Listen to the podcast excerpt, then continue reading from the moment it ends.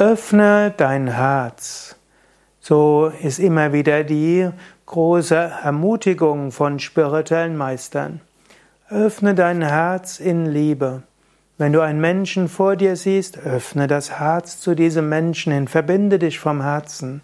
Wenn du in die Natur gehst, öffne dein Herz und spüre dein Gegenüber. Wenn du den Himmel anschaust, öffne dein Herz. Wenn du neue Aufgaben hast, mache sie mit Liebe und öffne dein Herz. Dein Herz öffnen ist in vielen Kontexten wichtig. Eigentlich ist es in jedem Kontext wichtig, aber manchmal wird es zur besonderen Herausforderung. Angenommen, du bist mit einem Partner, deiner Partnerin längere Zeit zusammen, dann habt ihr euch vielleicht in solche Kommunikationswege hineinbegeben, dass es irgendwo nicht mehr mit Liebe verbunden ist.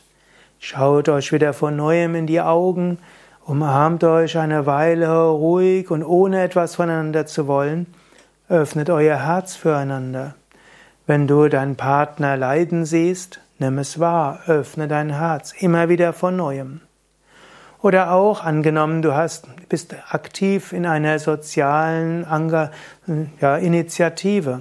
Am Anfang hast du es gemacht aus Mitgefühl und Mitleid. Vielleicht machst du es inzwischen einfach aus Pflichtgefühl und du hast Strategien entwickelt.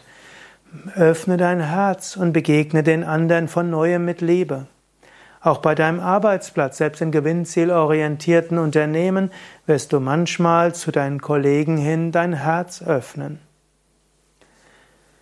Wenn du spirituelle Praktiken übst, wenn du Mantras singst, wenn du Yoga übst, öffne immer wieder dein Herz. Wenn du Asanas übst, es geht nicht nur darum, die Muskeln zu stärken und zu dehnen. Es geht nicht nur darum, bestimmte Asanas kennenzulernen und nicht mal darum, besonders entspannt zu sein. Es geht auch darum, aber es geht auch darum, öffne dein Herz. Wenn du zum Beispiel den Fisch übst und der Brustkorb sich nach oben öffnet, spüre dein Herz und öffne dich nach oben. Wenn du den Sonnengruß machst, öffne dich für die Kraft der Sonne. Wenn du Mantra singst, mach es von ganzem Herzen. Es gibt noch weitere Situationen, also jenseits der Gewohnheit, gibt es noch weitere Situationen, wo du von neuem deinem Herz öffnen musst. Wenn du einen Verlust erlitten hast, dann kommst du in einen Trauermodus, dann wirst du vielleicht eine Weile dich abkapseln vom Rest.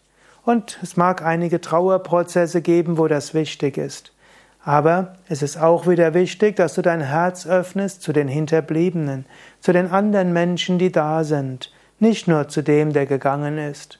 Oder wenn du eine Enttäuschung erlebt hast, jemand hat dein Vertrauen missbraucht, dann kapsele dich nicht von allem weg, sondern öffne dein Herz immer wieder vor Neuem, eventuell sogar gegenüber dem Menschen, der dein Vertrauen missbraucht hat. Keine einfache Aufgabe, aber umso wichtiger.